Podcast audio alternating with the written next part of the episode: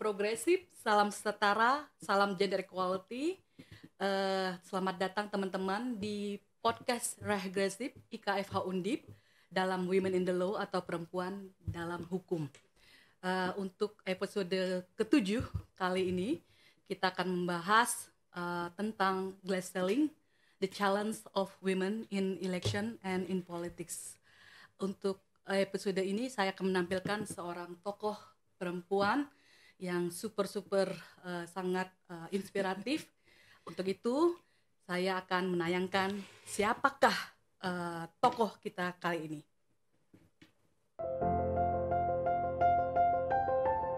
Nur Syarifah atau akrab disapa dengan Inung adalah salah satu alumni Fakultas Hukum Universitas Diponegoro tahun 1987. Wanita kelahiran Semarang 3 September 1968 ini aktif menjadi anggota Dewan Penasehat IKFH Undip Pasca lulus dari FH Undip tahun 1991, dirinya melanjutkan jenjang pendidikan S2 di Universitas Leiden, Belanda dan berhasil meraih gelar Master of Law pada jurusan Hukum Bisnis Internasional. Sempat mengabdi selama 20 tahun lebih di Bappenas, dirinya kemudian memutuskan pindah ke Komisi Pemilihan Umum dan menempati jabatan yang strategis. Suksesnya pemilu 2014 dan pemilu serentak 2019 lalu tak lepas dari kerja kerasnya dalam merancang aturan hukum dan teknis pelaksanaan. Pada pemilihan 2020, dirinya sukses menyusun aturan teknis pelaksanaan pemilihan di tengah pandemi sekaligus menepis keraguan publik akan terjadinya klaster baru COVID-19 saat itu. Kesehariannya di masa pandemi ini, Nur Syarifah yang kini menjabat sebagai Kepala Biro Perundang-undangan KPU RI lebih banyak menghabiskan waktu kerjanya dengan memimpin rapat-rapat koordinasi secara daring.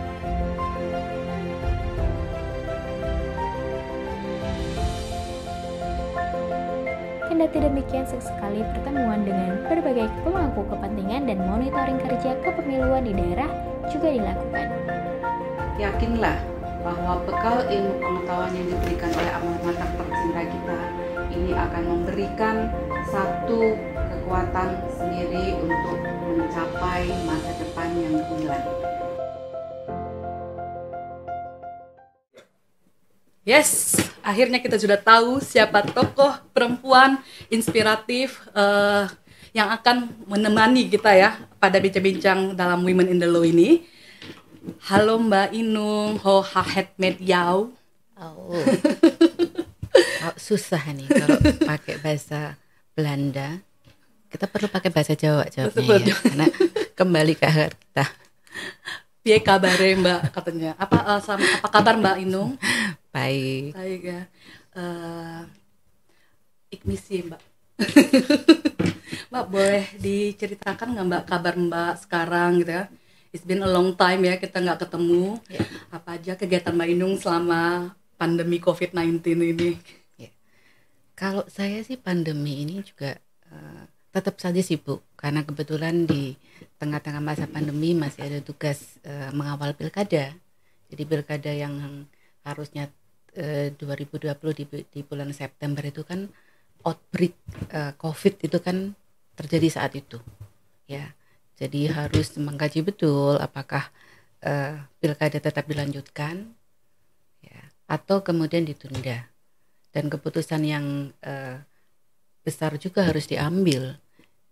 Pilkada tetap dilanjutkan. Kalau ditunda kita tidak tahu COVID itu sampai kapan, kan begitu.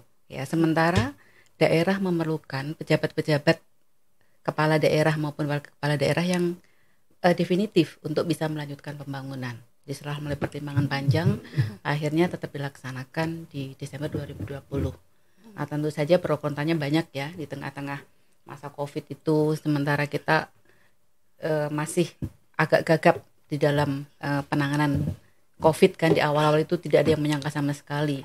Jadi betul-betul kita menjaga jangan sampai uh, pilkada itu jadi klaster baru gitu. Nah itu kira-kira kesibukan selama pandemi kemarin. Dan sisanya masih ada karena ada beberapa daerah yang harus pilkada ulang. Hmm, gitu. Jadi Di mana tuh mbak? Yang pilkada ulang? itu ada beberapa. Jadi ya itu pasca putusan Mahkamah Konstitusi. Jadi begitu selesai uh, selesai pilkada penetapan, mm -hmm. kan mereka punya hak untuk mengajukan keberatan di Mahkamah Konstitusi Mhm. untuk eh, terhadap hasil pemilu di situ. Eh, ada beberapa daerah yang harus pilkada ulang, ada beberapa faktor lah ya. Tapi yang kemudian saya harus turun sendiri itu adalah daerah-daerah yang perlu pendampingan khusus seperti eh, Sumatera Utara, Hmm. kemudian Saburai Jua, beberapa daerah di di Papua gitu. Jadi ya alhamdulillah satu demi satu sudah terlampaui, ya sudah terlewati.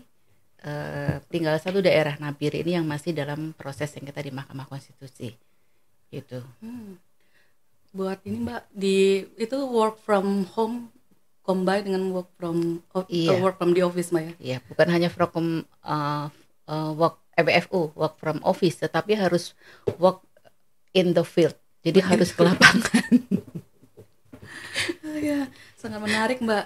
Jadi Mbak Indung sibuk ya sekarang ya. Eh, even though kita semuanya lagi di rumah, lagi work from home. Ah gini Mbak, eh, aku dengar kan Mbak Indung senang banget dengan puisi Mbak ya. Eh, segala sesuatu tentang Oh. puisi gitu kan. Eh, kalau boleh Mbak bacakan dulu Mbak biar kita agak ngalir. Ada puisi yang bisa ini nggak Mbak buat ini? Saya itu bukan yang produktif nulis puisi, tapi lebih banyak dari hati ya. Jadi bisa jadi pengalaman sendiri, bisa juga dari curhatan, dari eh, curhatan dari teman-teman sesama perempuan gitu ya. Jadi ada satu yang eh, apa namanya puisi yang eh, saya buat ini karena rasa apa ya? Eh, rasa saya yang ikut terlibat gitu ya. Ini bentuk dari maskulinitas, Van. Jadi baper banget saya. Udah selalu begitu. jadi jadi eh, ini dari dari cerita teman sih. Ya, dari cerita teman yang kemudian saya terbawa perasaan bagaimana kemudian saya ingin mengekspresikan you can do it. You can do by yourself. Not depend on anyone. You have your own right of your body gitu. Kenapa kamu tidak berani? Jadi ini eh, cukup tenang aku sebagai perempuanmu. Tak perlu kau tambahkan predikat yang membuatmu remuk. Biar aku daras dalam doa. Cukup sebut nama singkatku. Tak perlu kau tambahkan gelar yang membuatmu sesak. Biar aku catat dalam hati. Cukup simpan rapat ceritamu. Tak perlu kau kelokkan yang membuatmu tampak berkelindan.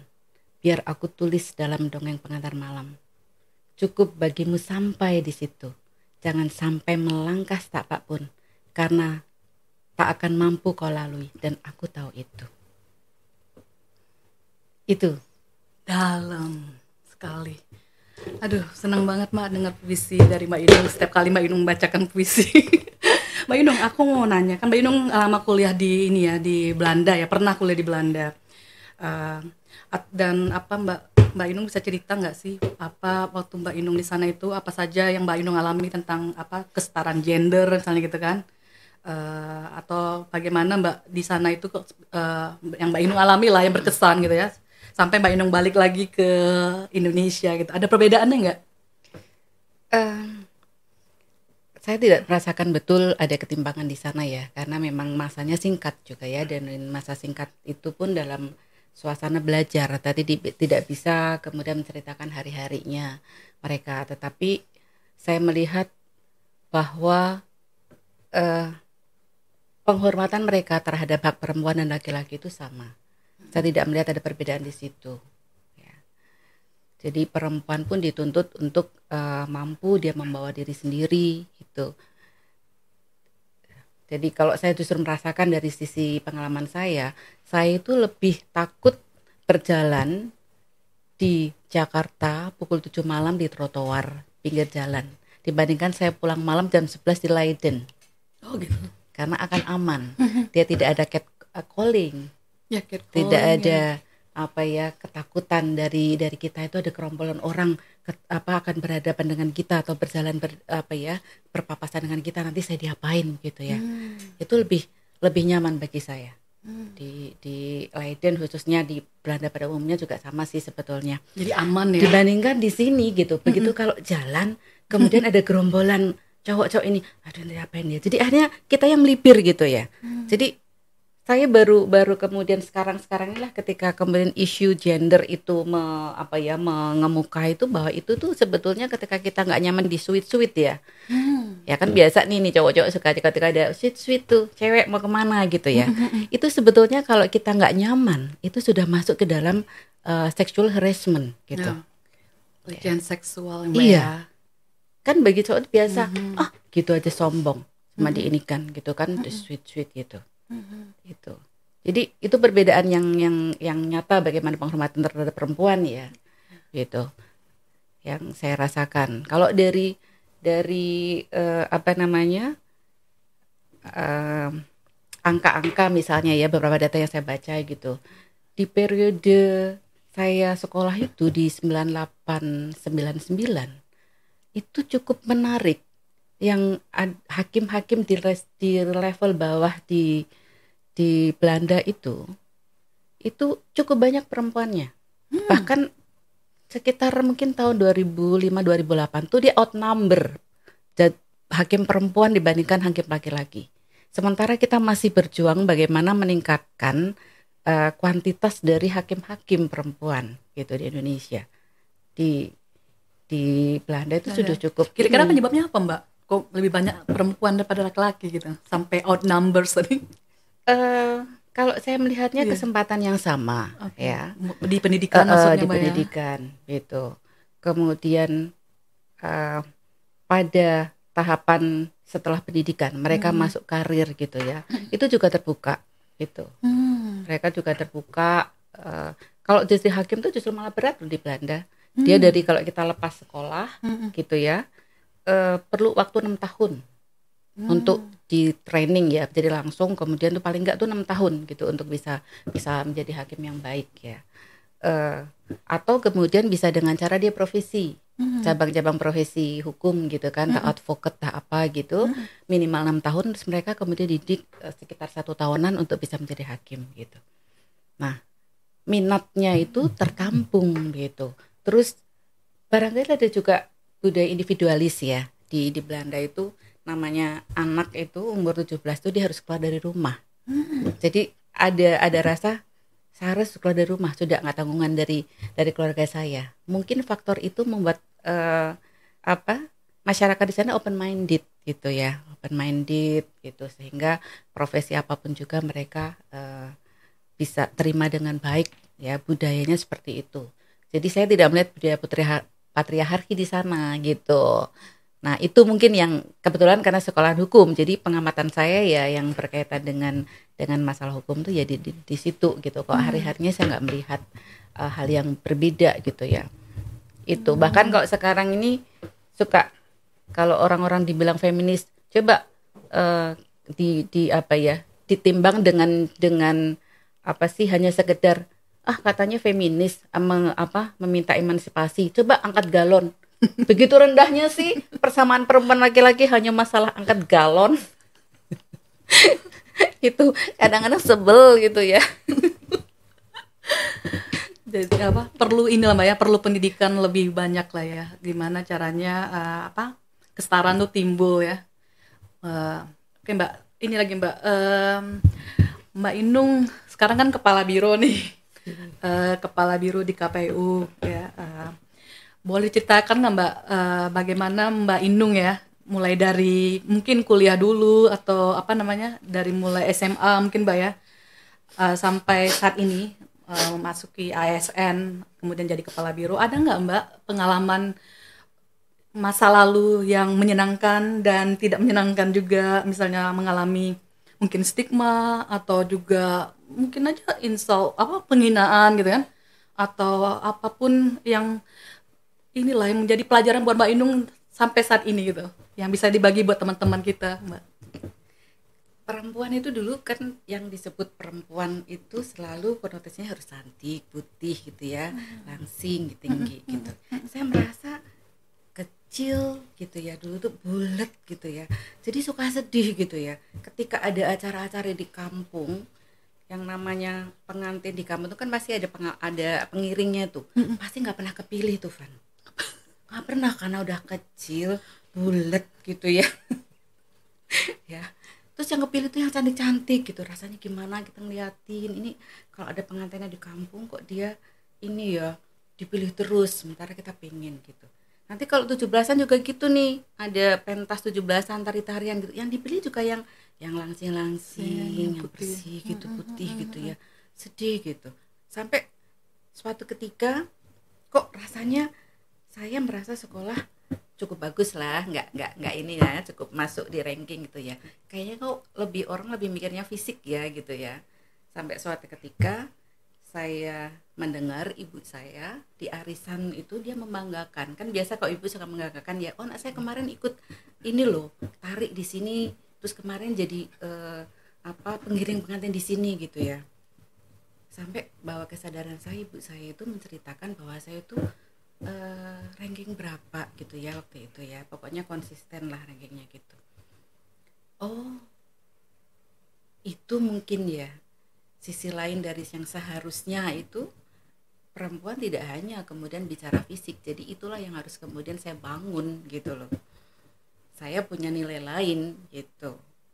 Nilai saya bukan di soal fisik di soal kecantikan gitu ya tetapi nilai saya ada di sini nih gitu. Di akademis dengan oh, dengan pemahaman saya gitu ya.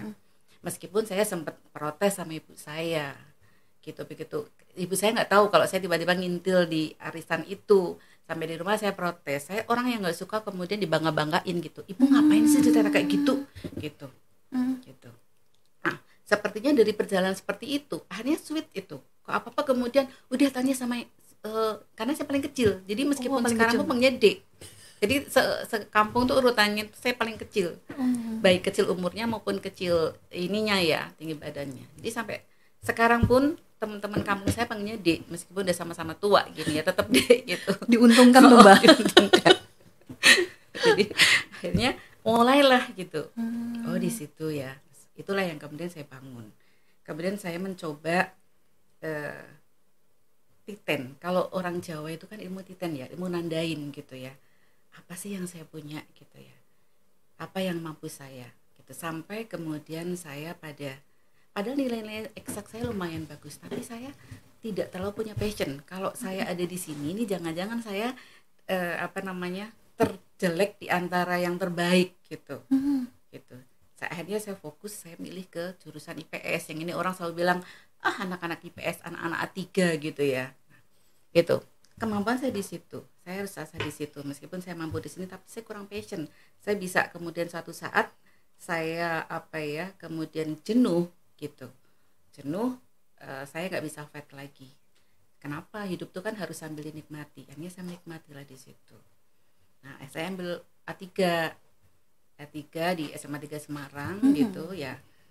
Eh, passion saya di situ kebetulan dari hasil tes psikotesnya itu saya eh, selain di beberapa di di eksak lah ya di angka-angka tapi lebih lebih ini saya di verbal. Oke. Ya. Ya sudah. Cuman pada saat mau daftar fakultas itu bingung mau apa ya gitu ya. Hukum ekonomi saya cukup bagus 9 10 malah gurunya bingung masa mau saya kasih kamu di ijazah 10 katanya gitu. Bahasa Perancis saya cukup bagus juga dibanding bahasa Indonesia waktu itu aduh susah juga nanti mikir juga nih mau kerja apa gitu kan. Saya pikir eh, saya punya passion untuk ngajar. Ya sudahlah hukum seandainya nggak jadi eh, apa namanya profesi hukum kan bisa jadi dosen gitu. Jadi akhirnya saya ambil hukum. Hukum itu juga saya ang- apa sih ngintip dulu teman-teman saya ngisi PMDK ya. Zaman 87 kelihatan banget ya umurnya berapa ya. 87 udah apa namanya udah setengah abad lebih. Eh, saya ngintip nih sama teman-teman ngisi PMDK jadi kalau udah Sipan Maru 87 saya PMDK Alhamdulillah saya masuk PMDK jadi saya nggak ngalami yang namanya Sipan Maru buru-buru gitu.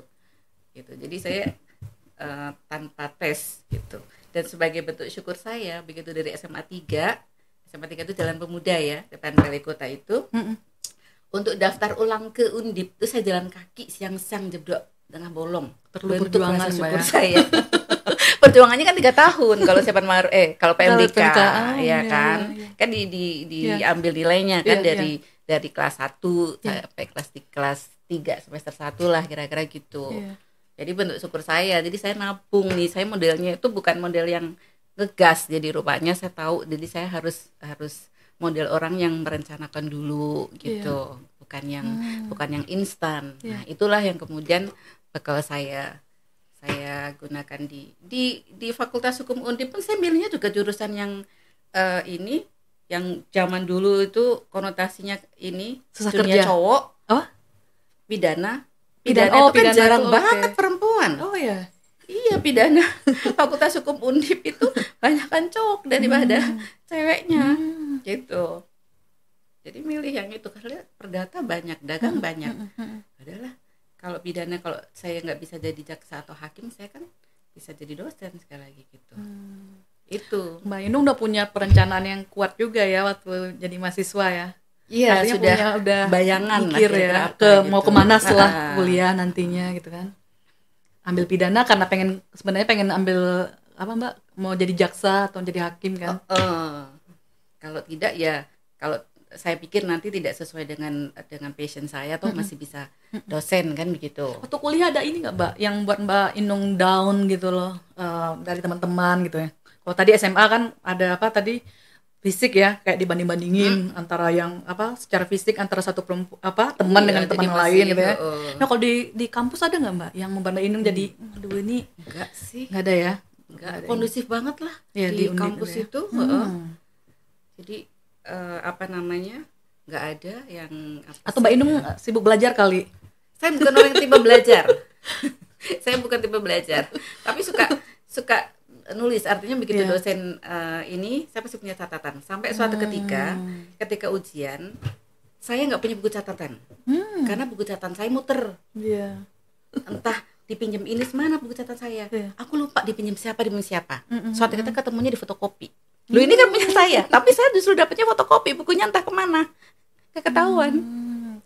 Sampai akhirnya aku eh, apa eh, ikut eh, seleksi ya ASN Mbak ya, PNS ya dulu ya namanya. Diterima di eh, pertamanya di ini Di ya, Bappenas. di Bappenas baru Mm. akhirnya eh, ke KPU, ya. Ah, Itu ada ada ini nggak Mbak? Ada hal halangan nggak Mbak dari apa dari Bappenas ke KPU? Misalnya Eh, Ini gitu. Yang lucu itu di di. Di Papenas itu kondusif ya karena kita itu begitu empat tahun setidaknya kerja kan didorong untuk sekolah. Jadi kenapa saya milih juga Bapenas? Meskipun awalnya saya nggak tahu Bapenas itu apa sih gitu ya. Tapi karena bicara perencanaan itu kayaknya tadi yang saya katakan saya punya punya suatu langkah itu eh, terbiasa dengan merencanakan dulu sehingga oh ini jangan-jangan cocok dengan dengan dengan dengan passion saya Iya, gitu iya. kan masuklah perencanaan gitu. Uh di situ Bapenas itu segala macam eh, apa namanya ilmu ada di situ. Jadi Bapenas itu kayak Indonesia mini gitu ya. Jadi, karena kan semua perencanaan dulu tuh masuk ke Bapenas Oke. di anggaran itu ada anggaran pembangunan yang kita dulu uh, dip dip ya istilahnya daftar isian proyek masih namanya proyek-proyek sama anggaran rutin. Nah semua anggaran pembangunan itu harus masuk uh, proyek apa namanya pemeriksaan atau penelitian Bapenas. Jadi semua orang pinter tuh kumpul di situ. Hmm. Dan sampai sekarang pun orang Bapenas ini banyak yang keluar dari Bapenas karena diambil dari kementerian kemen, diambil oleh kementerian-kementerian gitu. Termasuk Mbak Inung dong. Alhamdulillah. Jadi itu. Cuman kan kita orang kampung ya. Iya. Jadi memang ada rasa minder gitu. Mm-mm. Ada rasa apa terutama dari soal bahasa Inggris gitu. Ada yang lucu nih, Van. Hmm. Jadi ketika eh, kepala biro saya itu perempuan Hmm. dan bisa dikatakan orang kenal lah cukup cukup galak lah beliau itu ya. Tapi itu mungkin juga bagian dari proses saya yang ikut membentuk saya bagaimana berpikir. Beliau itu suka tiba-tiba gitu ya kalau kerjaan agak longgar gitu ngumpulin staffnya terus diajak ngomong bahasa Inggris. Jadi harus diskusinya bahasa Inggris. Ngedadak gitu kan waktu itu temanya apa lupa lah ya gitu. Kebayangkan kita bahasa Inggris 87 di Semarang belum banyak eh, kursus bahasa Inggris. Kemudian pelajaran bahasa Inggris lebih banyak eh, grammar gitu-gitu ya konversi kan jarang ya. Gitu suruh ngomong saya gitu kan. Yang saya maksudkan tuh eh, penegakan hukum. Karena apa? Karena nggak ngerti istilah kayak gitu saya ngomongnya apa coba? Law erection. Aduh. Bayangin itu senior saya yang di sebelah tuh kaki itu diinjak karena takut kan ke kepala bironya tuh galak gitu loh Van. Diinjek takut marah gitu ya. Tahu-tahu dia kita langsung hening tuh. Begitu begitu saya ngomong kayak gitu kan dia diam semua.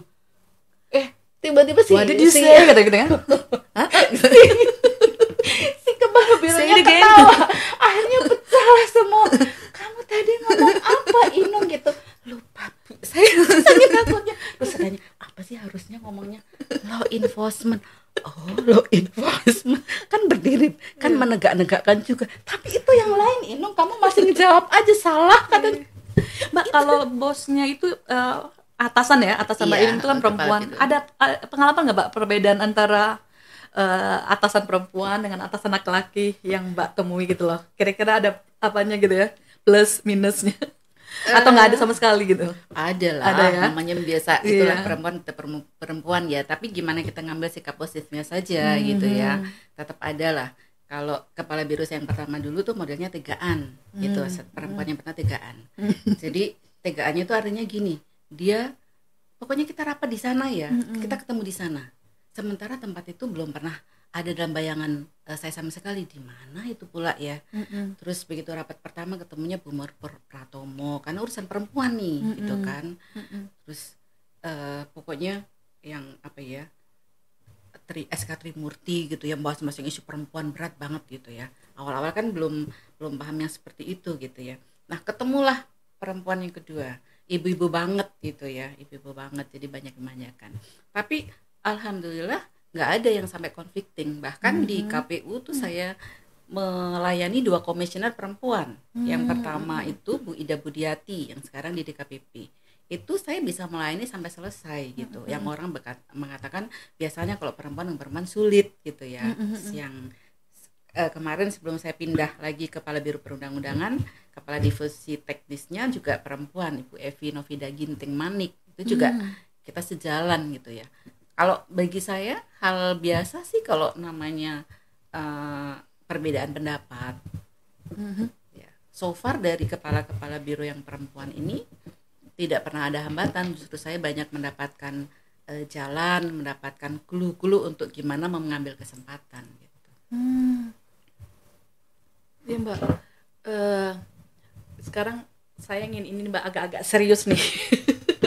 serem kali kalau udah serius kalau serius nih ya, Eh, agak serius ini. Eh, saya membawa ini Mbak, mengingatkan Mbak Inung lah eh, sama teman-teman sekalian ya. Eh, kita kan Mbak Inung kan urusannya tentang pemilihan ya di kantornya kan.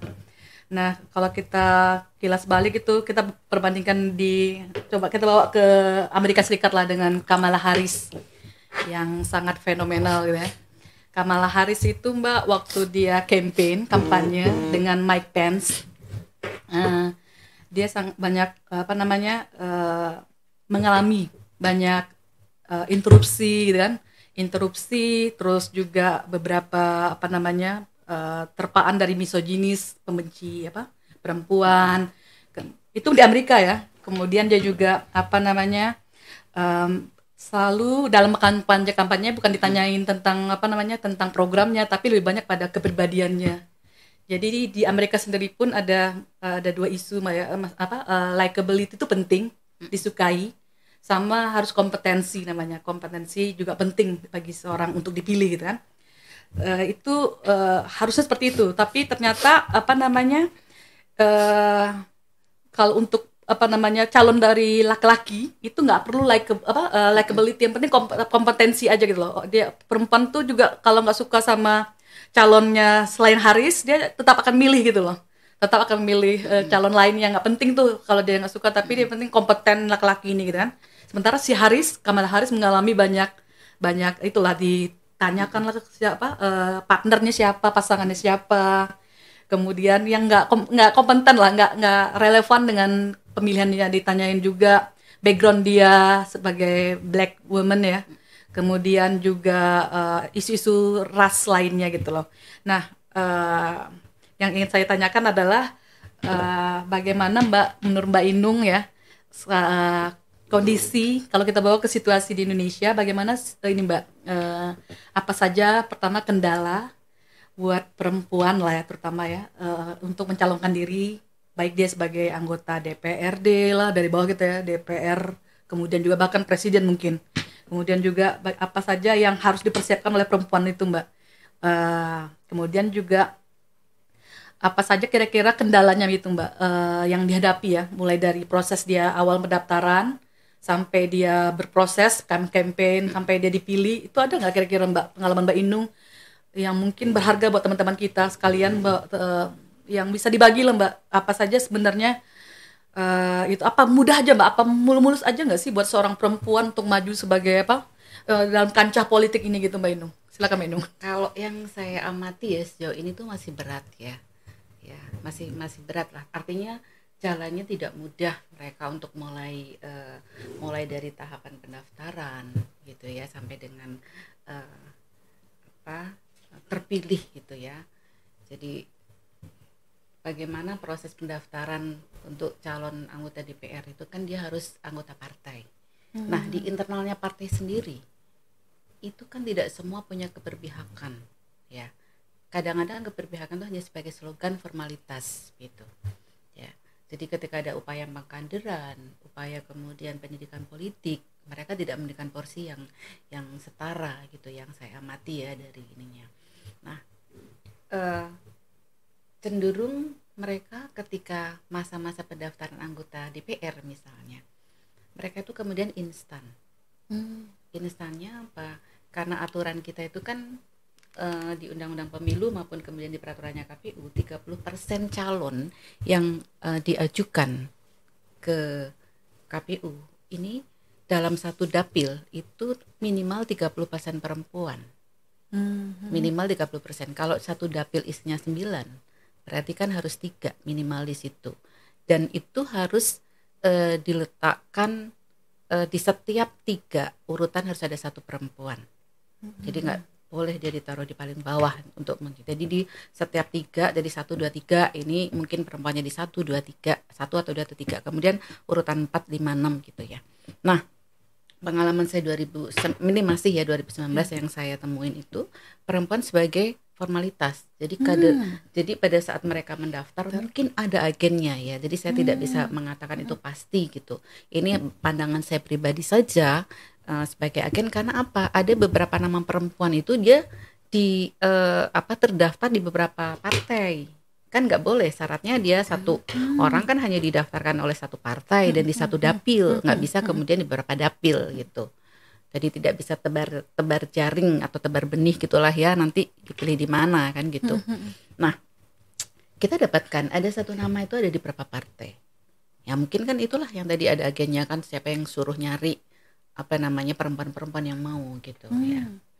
Nah yang eh, sangat disayangkan yang sangat saya sayangkan saya tidak tahu persis apakah ini by konsen si perempuan itu atau kemudian eh, dia ini sendiri gitu ya karena ada dokumen yang kemudian dipalsukan. Ya jadi kan ada keterangan eh, keterangan misalnya keterangan dari pengadilan negeri bahwa dia tidak eh, pernah menjadi terpidana selama lima tahun terakhir gitu ya. Misalnya itu. Ini dipalsukan untuk beberapa calon perempuan gitu. Saya nggak yakin kalau itu perempuan itu sendiri yang mengurus gitu ya. itu. Jadi lebih kepada formalitas jadi yang penting bahwa dia ketika masuk daftar ke KPU Oh. udah 30% kan Betul. sudah memenuhi syarat gitu Udah. Udah, begitu loh. Itu ya. itu sendiri kan eh, untuk eh, apa namanya masuk ke dalam saringan dapil sendiri sudah berat itu, itu. Ya, belum lagi nanti dia tidak ditempatkan di dapil-dapil yang tidak di wilayahnya, di dapil yang di luar eh, domisilinya dia. Ini kan juga berpengaruh terhadap nanti dia bagaimana proses kampanyenya dia kan, gitu. Jadi itu sudah satu tahapan sendiri di awal kaderisasi itu seperti itu, sulitnya seperti itu. Belum mereka kemudian mendapatkan pendidikan politiknya nggak bekal-bekalnya nggak setara-setara. Nah, jadi begitu sudah eh, terdaftar sebagai daftar calon, kan mereka harus campaign. Itu juga masih banyak lagi kendalanya. Selama kampanye itu iya, ya sama kampanye itu kan misalnya apa butuh, tuh mbak butuh Oh. sumber daya. oh butuh Sumber Dana. daya itu tidak hanya kemudian dana. oh bukannya dana aja saja ya? Oh, oh, sumber daya waktu. Iya, iya betul. Sumber daya waktu kan dia harus harus berbagi dengan urusan domestiknya dia. Jadi pasti akan akan lebih mengedepankan dulu urusan domestik sambil berbagi sementara kalau saya melihat di di ya artinya di kalau modelnya uh, Evan tadi cerita soal Kamal Harris supporting sistemnya suaminya kan juga support gitu ya dia ikut ke mana pun juga. nah ini kalau kemudian uh, pasangannya atau suaminya bukan undang model yang yang apa paham politik juga gitu kan pasti akan menuntut juga untuk membagi waktunya. Akhirnya kan ada di sela-sela dia masih mikir keluarga. Even kemudian tidak dilarang pun naluri perempuan pasti akan mengatakan bahwa saya harus take care dulu dong domestik urusan domestik baru kemudian urusan keluar kan begitu. Dari sumber daya waktu kan sudah terbatas belum sumber dana. Ya pasti akan uh, relatif kalah dengan yeah. dengan dengan laki-laki. Ya. pasti akan kalah karena banyak juga perempuan yang kemudian tidak bisa uh, mandiri dalam arti ekonomi karena dia ibu rumah tangga atau kemudian dia uh, kan kalau pegawai pegawai kan belum tentu juga boleh ya iya. diperbolehkan kantornya untuk ikut nyalon kan yeah. gitulah rata-rata kan kader yeah. misalnya kan jadi harus berbagi mm -hmm. gitu jadi sumber daya itu baik waktu maupun kemudian dananya mm -hmm. ya jadi menurut cerita calon-calon yang perempuan ini ada dia sudah sudah menanamkan inilah ya bisa dikatakan menanamkan nama di situ hmm. karena dia kader perempuan sebetulnya dari dari kegiatan sosial hmm. gitu kan jadi di satu daerah sudah ada bina hmm. sebenarnya tidak ada tadinya tidak ada main politik dia jadi dia bina di situ hmm. gitu ya eh, keterampilan perempuan anak-anak gitu hmm. Karena melihat kiprahnya seperti itu ada temannya yang dari kader sebuah partai yang ngajak kamu bisa tuh di situ gitu. Kamu bisa di situ karena udah punya nama dan dikenal dan kontribusinya nyata gitu ya. Ekonomi rumahan di situ tuh cukup terbantu lah ya bantu bantu gitu. Tapi pada akhirnya juga enggak karena tiba-tiba ada yang apa calon yang lain yang laki-laki yang tidak pernah muncul tapi dia punya punya sumber dana yang cukup gitu untuk apa untuk dalam waktu yang dekat membiayai segala macam mungkin kegiatan di situ. Nah, hmm. Nah, masyarakat kita juga masih seperti itu. Hmm. Uh, apa sih? Dia hanya apa pandangannya tuh jarak dekat gitu ya instan. Yang lama-lama yang ditanam itu yang mungkin kecil-kecil itu nggak malah nggak kepikiran. Hmm. Jadi terbawa yang yang tiba-tiba datang blek gitu. Hmm. Gitu. Jadi itu jadi begitu dia terdaftar sebagai calon ini juga liar. Hmm. Mereka harus harus fight sendiri, hmm. baik di internal partainya sama-sama partai dalam satu dapil, belum partai lainnya. Hmm. Itu. Berat juga dong, Mbak ya. Dari mulai proses iya, pendaftaran, betul. apa uh, during the process sampai ini juga ya. Iya, even uh, peraturannya sebetulnya dari memang karena kita tidak menganut kuota reserve uh, seat. Hmm kita nggak menganut reserve seat di parlemen gitu. hmm. gitu.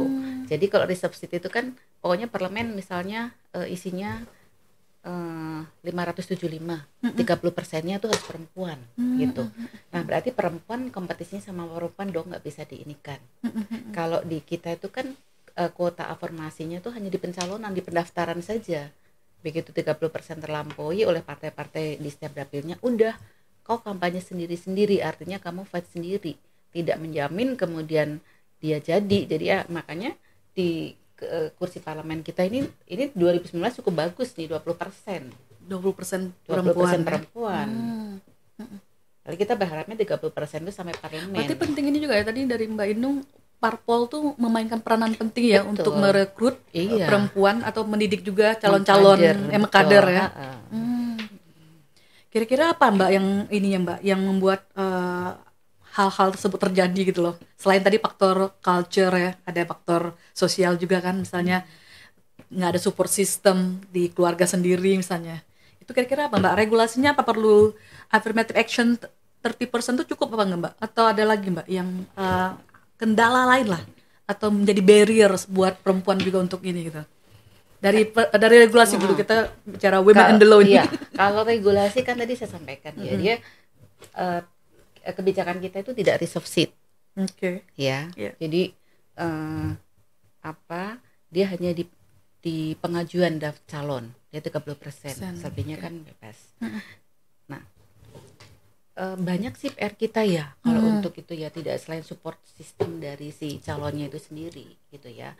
Eh, literasi masyarakat kita juga seperti itu harus dibangun karena masih ada budaya patriarki itu di beberapa Hmm. daerah kan kita masih sering mendengarkan eh, apa namanya perempuan itu tidak cukup layak untuk menjadi pemimpin gitu ya. Hmm, Kenapa Gitu. tuh kira-kira Mbak dibentuk at- eh, bisa seperti itu gitu? Itu dari laki-lakinya atau perempuannya juga Mbak yang seperti itu Mbak? Eh, pada beberapa kondisi itu akhirnya perempuan itu pada posisi yang kemudian kalau mau dibilang ini ya pasrah lah memang seperti itu akhirnya kemudian tidak memotivasi Hmm. paling juga nggak bisa kok paling nggak disetujui kok gitu loh. gitu. Jadi eh, support system itu tidak hanya dari lingkungan keluarga saja dalam arti arti masyarakat luas juga seperti itu. Hegemoni laki-laki ini nih yang yang apa namanya pemirsa kita laki-laki jangan baper ya. Jadi Laki-laki di luar sana Oh, baper loh baper, ya. Karena itu tadi maskulinitas itu seperti yang saya tuliskan tadi. itu puisi saya itu terinspirasi gitu. Ada seorang teman bahwa dia sebetulnya dari sisi eh, apa ya sisi pendidikan tuh bisa dikatakan lebih tinggi. Mm-mm. ya mereka ketemu pada situasi masing-masing papan Mm-mm, ya. mm-mm. situasi itu berubah ketika kemudian eh, apa pasangannya ini kebetulan turun lah ya namanya orang usaha gitu kan ada turunnya. Nah, ketika dia apa ya terusik tanggung jawabnya tidak bisa dengan penuh, Mm-mm. ya maskulinitasnya itu keluar, Hmm. gitu loh. Dia tidak mau See. kayaknya gitu loh kekuasaannya kemudian diambil alih seolah-olah gitu kan. Hmm. Makanya saya bilang, cukuplah anggap aku sebagai perempuanmu. Hmm. gitu. Jadi kemudian kayak ngungkit-ngungkit, ah mentang-mentang kamu lebih tinggi, mentang lebih kaya gitu. Mm-mm. Jadi karena nggak ngerti mesti dengan apa apa caranya untuk me, apa memfikskan persoalan itu muncullah Hmm. keegoannya seperti itu gitu loh. Mm-mm. Nah perempuan harus ber- harus berani berhenti sampai di situ Mm-mm. untuk memutuskan Mm-mm. saya akan tetap bersama kamu atau saya akan akan apa namanya eh apa ya keluar dari dari dari situ gitu loh. Nah di beberapa beberapa hal itu yang lihat seperti itu nggak mau kuasanya itu kemudian bisa dikatakan sedikitlah terganggu gitu loh kok lebih kuasa perempuan sih gitu dan kalau itu dibiarkan terus Iya. lama-lama perempuan kan jadi tidak termotivasi gitu dia juga Hmm. merasa iya ya betul ya pembenaran-pembenaran seperti itu kan dari faktor budaya faktor kebiasaan Hmm. oh iya ya ya, ya. jadi hanya menyurutkan Hmm, niat hmm, hmm, hmm. motivasi semangat gitu loh Mm-mm. itu Hmm. harus jadi kalau bagi saya kesetaraan gender itu jangan kemudian fokusnya hanya perempuan tapi juga laki-laki Laki-laki juga dilibatkan gitu ya. Nggak bisa kita Harus ikut ngomong serta gitu. sisterhood harus sisterhood brotherhood Hmm. Sisterhood Gitu. dan brotherhood, ya. brotherhood Hmm. Mhm. percuma kita ngomong perempuan ketika situasinya seperti itu lama-lama dia juga ya ngapain ya susah ngapain ya Hmm, begitu tuh hmm. itu apa namanya mempengaruhi banyak banget ya mbak isu selain tadi regulasi juga kan ada apa sosial budaya kemudian juga eh, pada akhirnya laki-laki juga harus terlibat dalam apa Iya, dalam hal ini gitu ya betul. karena perempuan juga nggak bisa sendiri kan Nggak untuk bisa. apa dalam isu eh, apa namanya partisipasi dalam politik Betul. dan pemilihan ya mbak ya jadi ini oke mbak eh, jadi eh, kalau menurut mbak Inung kalau di mbak Inung sendiri di KPU ada ini nggak mbak? Ada mengalami kendala atau hambatan dalam sehari-hari gitu loh. Termasuk pencapaian karir dengan peer juga dengan teman-teman eh, mbak Inung di sana gitu loh. Terus juga eh, dengan teman-teman perempuan juga di sana. Apa yang menjadi masih ada pikiran Mbak Inung di terutama di kantor Mbak Inung? Eh, sejauh ini sih tidak ada tidak ada ini ya tidak ada masalah ya apa namanya saya mungkin perempuan pertama yang ada di jadi kepala biro teknis. Wow. Jadi yang namanya biro teknis itu biro teknis itu jadi se- eh, saya masuk di KPU itu kan di kepala biro hukum ya. Mm-mm. dulu kepa- biro hukum tuh menangani advokasi sengketa sama eh, menyusun regulasi. Nah eh, yang namanya jantungnya pemilu itu ada di biro teknis biro teknis itu mulai dari menyiapkan TPS-nya, kemudian menyiapkan pemilihnya gitu ya, ngurusinnya kecil-kecil eh, di TPS itu isinya apa saja, surat suara lah, bilik suara lah gitu-gitu ya, yang menangani betul-betul yang ke lapangan gitu. Itu yang selalu dianggap jantungnya uh, apa pemilu gitu. Hmm. Nah, uh, itu biasanya cowok itu. Oh, bisa laki-laki. Uh, uh, biasanya laki-laki. Nah, saya pertama lah ada di biro teknis itu. Apa yang Mbak Inung lakukan setelah Mbak Inung masuk di situ ya? Apa yang Mbak Inung lakukan untuk mengangkat atau mengajak perempuan lain agar bisalah seperti Mbak Inung? Uh, iya. Apa sih? Kalau saya sih ya tidak bisa ngajarin ya. Ya pokoknya lihat aja lah yuk kita kerja bareng gitu ya.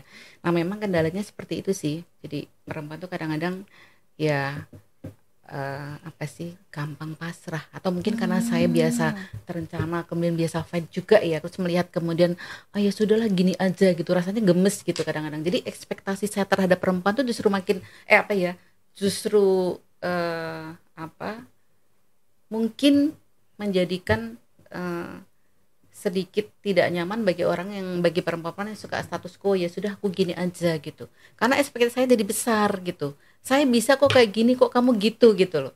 Hmm. gitu jadi kadang-kadang tuntutan saya ke, ke staf perempuan sama ke staf laki-laki itu lebih lebih kencengan ke staf perempuan gitu. Tanpa saya sadari Karena harapan gitu kan. agar mereka lebih tinggi iya, gitu kan. mereka bisa seperti Mbak Inung gitu ya. Oh, oh kayak gitu gitu gemes gitu. Terus karena sadar iya ya kenapa saya jadi kayak jadi kesannya jadi galak? Kesannya jadi jadi apa sih uh, apa jadi instruktif gitu ya. Hmm. jadi lebih lebih ini gitu lebih kenceng lah gampangnya gitu. Karena ekspektasi saya pada saat nanti kalian doh akan sampai di sini. Kalau kalian hanya seperti itu saja untuk membuka wawasan juga uh, malas-malasan gitu ya. Terus tidak open minded gitu hmm. terus hanya di lingkungannya saja gitu kan. Gimana nanti? Berapa lagi nih yang bisa uh, kita kader untuk duduk pada pada tingkat berikutnya gitu. Dan ketika saya pun dipindah dari kepala biro hukum kepala biro teknis pun itu di belakang belakang juga masih dengar saya dari orang-orang yang model apa ada yang model seperti itu. Masa kepala biro teknis itu kan berat gini-gini dikasih lah perempuan gitu. I don't care lah ya udah. Saya tunjukkan dengan dengan bukti saja dengan hmm. kerja gitu. Saya kawal pilkada pemilu 2019 kemarin. Bayangin saya sendiri loh harus ngadepin uh, menerima pendaftaran presiden 0102 kemarin. Saya ceramahin coba. Keren. Keren Wainung kayak gitu itulah jadi mungkin karena ya apa pun juga sih memang cara memimpin kita kadang terpengaruh dengan ekspektasi kita ya mungkin itu ya hmm. itu jadi saya nggak bisa ngajarin satu tambah satu satu gitu hmm. satu tambah satu dua gitu hmm. lihatin lah kalau saya ngitung tuh kamu lihat gitu hmm. loh jadi hambatan challenge buat perempuan kalau udah mimpin gimana mbak kira-kira tadi ya ada yang apa yang mengunderestimate masih gitu ya? Mm-hmm, masih lah uh, gitu. Masih Terus ada ya? Walaupun mbak Inung udah mimpin gitu. Masih ada lah di belakang. Kemudian ketika mungkin kita naik gitu ya masih mm-hmm. ada pandangan. Kemudian ya dia kan perempuan gitu. Mana sih uh, bisa gitu. Hmm. gitu. Masih ada lah. Hmm. meskipun itu tidak kebijakan tertulis ya. Yeah. itu kan tetap ada. Gitu. hmm uh, ini Mbak menarik Mbak. Uh, sekarang saya mau nanya yang ini Mbak, Meri lebih ringan lagi. Tadi udah berat kan ngomong ini ya, ngomong tentang apa affirmative action lah, terus challenge buat apa perempuan ya di tadi udah banyak Mbak Inung singgung. Nah saya ingin melihat uh, bertanya Mbak, apa saja uh, menurut Mbak mimpi harapan Mbak Inung yang uh, belum tercapai lah ya, yang belum tercapai dan apa uh, dalam waktu dekat nih mbak akan mbak Inung capai lah. Atau dalam waktu panjang nanti akan menjadi uh, tujuan dari mbak Inung gitu loh. Apa mbak harapan? Ini apa yang belum tercapai itu apa? Apa ya? Kayaknya udah semua kan? Udah Saya jadi rasa... kepala biro loh. Saya bekerja tuh dengan hati gitu udah ya. jadi penasehat apa? Penasehat ini oh, oh penasehat Penasihat tim IKFH nanti penasihat tim kampanye siapa lagi Enggak lah, saya nggak akan main politik lah gitu ya. Itu bukan passion saya. Tapi saya eh, apa sih? Saya tuh passion saya tuh sebenarnya mengajar gitu ya. Jadi saya sempat mengajar sih sebetulnya ketika saya di Bapenas. eh, saya mengajar di Ibnu Haldun Bogor gitu ya di Oh, sela iya. waktu saya kebetul waktu itu kan saya sempat tinggal di Bogor juga Iya. gitu ya. Nah, eh bisa ngajar kemudian bisa bikin buku tapi yang apa ya eh, isi reading gitu. Saya Oh. punya buku baru satu Apa tuh? hukum perjanjian itu Wow. modul UT. Oh. Tapi itu agak serius dong berarti ya. Oh, oh, itu serius itu. itu juga ada KKN-nya juga sih karena teman saya di UT kemudian dia cari penulis. Tapi ya di beberapa ini sih apa ada, ada beberapa kandidat kemudian ya saya alhamdulillah gitu ya dengan dengan ini saya. Nah, cuman kalau sudah kita terbiasa akhirnya banyak ngomong gini gitu ya. Terus dunia akademis juga kita tinggalkan gitu. Mulainya di mana gitu mau nulis lagi gitu. Nah, saya pengennya nulisnya tuh yang nggak berat-berat kayak gitu gitu ya. Masih banyak lah yang yang profesional bisa nulis. Tapi tadi pengalaman ini jadi menjadi inspirasi lah kira-kira yang praktis-praktis gitu gitu loh. Cuma entah kapan itu terwujud ya. Jadi Kalau untuk- pengen mm, pengen nulis apa tadi Mbak? Berarti yang pengen ringan-ringan dulu ya. Heeh, Nanti apa baru sih jadi untuk memotivasi aja untuk menginspirasi aja Cerita gitu Mbak, gitu. story, novel gitu ya, enggak? Mau enggak? Atau biografi Mbak Inung gitu. Waduh jauh, terlalu jauh lah saya siapa sih saya ini sampai biografi. Tadi katanya pengen nulis kan? Oh, Bisa aja mulai dari biografi dulu. oh iya iya iya. Iya kan, mulai biografi dulu. Atau puisi Mbak, kumpulan puisi Mbak Inung sangat menarik loh. Kan kita sering ada acara Iya, sebelumnya iya, kan Mbak, oh, iya. buat puisi Iya, itu Mbak, saya- kumpulan saya puisi itu puisi ya, Mbak Inung oh, gitu nanti loh. saya cari deh tersebar di mana-mana itu juga Iya. karena iseng gitu Iya. Mbak Inung waktu buat puisi itu perlu apa Mbak? Perlu inspirasi atau seketika itu aja Mbak? Perlu apa apa, apa dulu? Harus makan ngemil dulu. makanya saya bilang tadi saya bukan sebetulnya bukan siapa-siapa nulis puisi itu bukan puisi yang yang produktif juga gitu bisa-bisa aja di, di pesawat gitu ya eh, serbet eh, makan itu dikasih bisa aja di badan nulis itu dapet gitu ya terus apa? Tadi kayak tadi itu kan cerita teman tadi ketika saya ikut merasa gemes gitu. Kamu yang mutusin kamu mau keluar ah, mau quit atau mau terus itu konsekuensinya di kamu gitu. Tapi saking saya nggak bisa ngomong karena saya tahu kadang-kadang perempuan cerita itu kan tidak untuk mendapatkan mendapatkan apa ya feedback. Dia hanya ingin mendengarkan gitu ya hanya ingin ingin eh hanya ingin didengarkan gitu ya. Jadi ada orang yang empati sama dia. Jadi tidak ingin kemudian dinasihati apa. Tapi hati saya yang kemudian menasehati kamu tuh sebenarnya kamu mampu. Dia menggunakan eh, jadi seolah meninggikan. Kamu tuh kan mentang-mentang kamu eh, pendidikan lebih tinggi. Itu kan seolah menegasikan pendidikan tinggi. Kan dicapai dengan sebuah pengorbanan tapi di- dengan kata-kata negasi itu digunakan untuk menekan kan. Tentang kamu tinggi terus begini begini begitu. Jadi selalu kesalahan dari perempuan. Jadi baper nih ya kita ya soal perempuan ya. Unfinished business ya. jadi gitu kan. Jadi, karena nggak bisa ngomong nggak bisa nasehatin. Kalau saya nasehatin bisa lagi beda beda ini gitu ya. You quit or not gitu kan. If you go ya ya udah kocak kocak kamu tapi kan nggak untuk diperdengarkan kira-kira eh, kira-kira inspirasinya seperti itu gitu gitu Ya Mbak. Ya, begitulah. Mbak apa yang paling berkesan Mbak eh, dalam hidup Mbak Inung nih? Mbak Inungnya dari mulai dulu Mbak Inung apa mulai dari SMP, SMA, kuliah gitu ya. Eh, Kemudian di Bapenas, kemudian sampai sekarang ini menjadi seorang women leader Mbak. Jadi apa? Eh, apa Mbak yang paling berkesan lah Mbak gitu loh, yang di antara fase-fase kehidupan Mbak Inung gitu, yang bisa menjadi pelajaran buat teman-teman sekalian gitu. apa ya? Saya waktu di di SMA kan juga ngikut itu ya pencinta alam ya sama tiga gitu ya. Itu juga membantu karakter saya menjadi pribadi yang eh, tidak pernah menyerah. Jadi eh, tabah sampai akhir. Kita punya punya punya mutu tuh tabah sampai akhir kalau saya renungkan cilah renungkan dari hidup saya sampai sekarang kita tuh harus tahu diri sendiri kita tuh maunya apa So far kalau kita nggak tahu apa yang kita inginkan, kita akan nggak bisa menentukan arah. Gitu. Kita mau ke mana? Jadi akhirnya ikut-ikutan.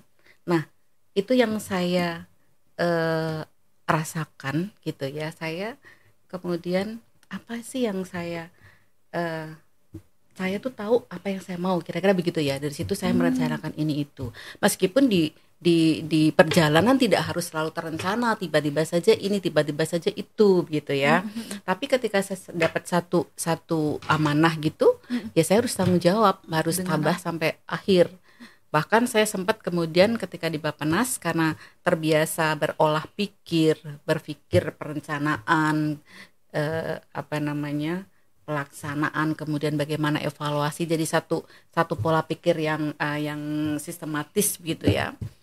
Uh, akhirnya banyak hal yang saya dapat gitu. Sempat saya itu palu gada. Apa lo mau gua ada? Hmm. gitu. Itu Jadi, kapan tuh mbak? Sempat sempat palu gada itu mbak? di Papenas ketika di Papenas, oh, Papenas itu ya? uh, saya sempat uh, karena kemudian saya suka baca juga ya. Mm -hmm. jadi tiba-tiba saya diundang untuk mengajar kontrak kemudian tiba-tiba di Batan diundang entah itu nama dari mana gitu ceritanya ya dapatnya. katanya dari si ACB sebagaimana ngajarin mereka tentang izin tentang nuklir segala macam. Yang saya nggak paham secara substansi tapi kembali ke hukum gitu ya. Artinya ke, uh, basicnya adalah persoalan hukum gitu ya. Kemudian uh, terlibat juga di dalam uh, apa ya per, uh, pembuatan peraturan pengadaan barang dan jasa saya sempat jadi legal advisernya komisaris PT Bukit Asam wow. selama lima tahun. serius? Jauh sekali serius. Wow. Kalau saya tidak pindah ke KPU saat itu mungkin masih terus. Tapi karena sudah nggak bisa waktu. Nah, tapi konsekuensinya kan saya nggak bisa koruptif di jam-jam kantor dong. Berarti saya harus ekstra extra time di di di luar jam kantor saya mengerjakan pekerjaan itu gitu. Itu tim itu ini ya BUMN ya. BUMN. Oh, iya, iya. Jadi hmm. POC-nya kan Board of Commission uh, oh. uh, komis uh, komisarisnya kan dia uh, apa namanya bisa ad, uh, ini ya ada beberapa struktur. Nah, saya hmm. legal advisor saat itu. Gitu. Tiba-tiba udahlah saya harus berubah, hmm. harus ngambil sikap ini gitu mbak masuk ke KPU, KPU gitu ya? kan nggak bisa lagi hmm. ini kan dan kebetulan saya masuk kan pas puncaknya di pemilu 2014 hmm. 2013 14 kan yeah, yeah. jadi saya harus komit dong gitu hmm. jadi ini tapi alhamdulillah semua udah selesai dan kebetulan pas uh, RUPS juga untuk pergantian karena sudah lima tahun di uh, apa kepengurusan dewan komisarisnya itu hmm. jadi sempat juga ketika awal bos uh, apa sih bantuan operasional sekolah gitu ya hmm. tiba-tiba diundang untuk menjelaskan ke guru-guru apa itu bos gimana nyusun akuntansi coba bayangin hmm. hmm, hmm. itulah saya sempat apa aja dan pengalaman saya itu lagi desperado tuh gimana bisa masuk sih enggak, enggak. enggak juga justru pada saat saya tuh di di perjalanan karir saya itu -hmm. beberapa tempat tuh saya ditempatkan di unit yang baru sama sekali mm jadi satu unit kerja yang yang baru mm-hmm. saya di awal tuh kan di ngurusin uh, hukum mm-hmm. jadi mitra saya untuk proyek-proyek pembangunan tuh kehakiman mm-hmm. itu kehakimannya kejaksaan mm-hmm. gitu mm-hmm. ya terus mahkamah agung mm-hmm. terus tiba-tiba saya ditugaskan di uh, satu unit kerja baru namanya Direktorat Pengembangan Kerjasama Swasta. Hmm. Infrastruktur, bayangin saya nggak paham infrastruktur. Saat itulah kemudian sama-sama nih yang masuk di unit itu orang baru semua gitu. Tapi di sini komposisinya ada yang yang legal saya yang di legal kemudian ada yang aspek finansial kemudian ada aspek kelembagaan infrastruktur. Jadilah saya harus belajar itu tentang infrastruktur. Yang sekarang muncul yang mulai berkembang itu BOT, BOOT itu dari situ, dari direktorat saya bekerja sehingga pada saat kita di situ apa yang harus kita kerjakan? Tugas apa yang diamanahkan oleh pimpinan dengan dengan unit kerja baru ini? Kita buat peta saat itu peta kebutuhan. Jadi kita proyeksikan dalam lima tahun pemerintah tuh punya uang berapa sih untuk bangun infrastruktur dasar sama infrastruktur komersil gitu. Hmm. ketemulah angka-angka kebutuhan lima tahun kedatang kalau Indonesia mau maju infrastruktur kan uh, salah satu uh, poin ya untuk uh, membuka akses ekonomi kan di situ. Jadi ketemulah angka dari uh, apa namanya kebutuhan kita lima tahun untuk membuka akses akses ekonomi itu diperlukan sekian triliun. Tapi kemampuan fiskal APBN kita tuh hanya sekian gitu. Maka kita perlu cari kalau mau percepatan tetap itu dilaksanakan carilah akses finansial. Ketemulah itu swasta. Hmm. muncullah uh, BUT BUUT KSU itu dari situ. Jadi saya banyak belajar di situ kontrak nah kontrak BUT itu rumitnya minta ampun gitu ya. Tapi kok saya ditanya sekarang nggak inget lagi Van hmm. jangan. Lupa ya? Lupa. Sama sekali. Satu jadi perjanjian finansialnya, perjanjian kemudian engineeringnya gitu. Hmm. Di situ. Terus ditempatkan lagi tempat yang baru. Hmm. Bappenas itu belum ada biro hukum. Hmm. Ya, belum ada biro hukumnya karena masih menyatu dengan Biro Kepegawaian. Sementara tuntutannya waktu itu Bu menterinya Bu Sri Mulyani. Oh, oke. Okay. Ya. Beliau kan yang uh, apa ya? Beliau itu model pemimpin yang uh, perfect. Jadi dia mau juga secara hukum tuh ini secara hukum tuh harus kuat. Hmm. Akhirnya dibentuklah biru hukum. Baru sama orangnya baru semua kita kumpulan ini. Kita harus berhadapan dengan lender hmm. untuk negosiasi, hmm. coba bayangin. Sementara barang yang negosiasi kan beda-beda jenisnya. Hmm. Jadi bagaimana contohnya kita mempertahankan ya banyak uh, lender gitu ya mensyaratkan uh, apa ya hal-hal yang ini menjerat kita. Misalnya dia ingin kemudian memasukkan unsur mengenai genuine people, indigenous people. Indigenous kan nggak ada yeah. dong di sana yeah, di kita. Yeah, yeah. Ikat kan. Itu untuk satu satu kata itu aja. Ya. Itu benar-benar ini gitu. Jadi Indonesia itu masih apa ya? Masih dianggapnya itu kayak primitif gitu loh. Jadi masih ada indigenous people lagi nih. Nah, itu kan menjerat kita kalau kemudian kita tidak aware atau tidak ini ya kan di, akan kita dianggap breach uh, the contract kan gitu gitu belum sempat juga mohon maaf ini ya karena memang masih budaya belum terima ya ada upaya juga memasukkan bahwa kita harus uh, taking care terhadap LGBT gitu itu di di kontrak-kontrak dengan dengan donor itu suka ada kayak gitu kalau nggak kita detail cermat betul gitu jadi saya banyak nemuin tantangan baru gitu yang yang tadinya hanya planner itu kan lebih kepada perspektifnya kan nggak konkret gitu mm -hmm. ya mm-hmm. kemudian masuk ke eksekusi di P, eh, apa tadi PUT, kemudian eksekutor lagi ada di Biro Hukum berapa kali jadi in-house lawyernya Penas. Itu masih seputar seputar kebijakannya nggak ada punya politik nih banyak pemerintahan. Tiba-tiba masuk ke KPU lain lagi ceritanya. Laboratorium yang baru lagi ya mbak ya untuk belajar juga kan iya. itu jadi iya. Oke. Okay. mbak Inung uh, Terima kasih bincang-bincangnya Mbak, sangat uh, insightful kita bilang Mbak ya, meaningful. Uh, kalau boleh saya simpulkan apa yang saya apa temukan uh, dari bincang-bincang kita adalah Mbak Yunung ini adalah seorang yang sangat apa namanya visioner, sangat tangguh, punya perencanaan, kemudian juga kuat ya walaupun banyak tantangan-tantangan yang dihadapi uh, dengan stigma tadi masih ada kan juga di dalam pekerjaannya pun menemukan hal-hal seperti itu ya mbak ya ada diskriminasi terhadap perempuan masih ada misoginis patriarkal uh, pembenci perempuan dan sebagainya itu mbak ya jadi itu membuktikan masih ada masih tidak adanya ketidaksetaraan uh, gender ya dalam apa dalam kehidupan kita sehari-hari.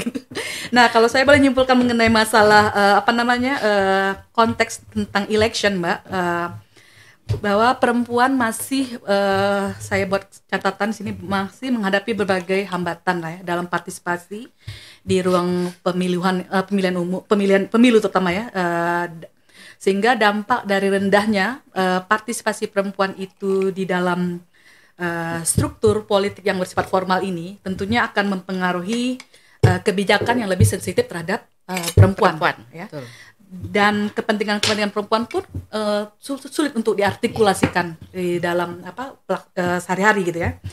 Nah, artinya di sini uh, regulasi itu tidak boleh setengah-setengah.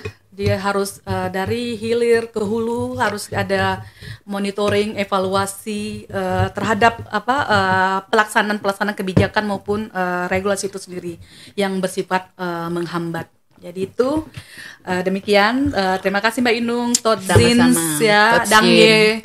Uh, stay tune ya untuk minggu depan dan sampai ketemu. Salam kesetaraan.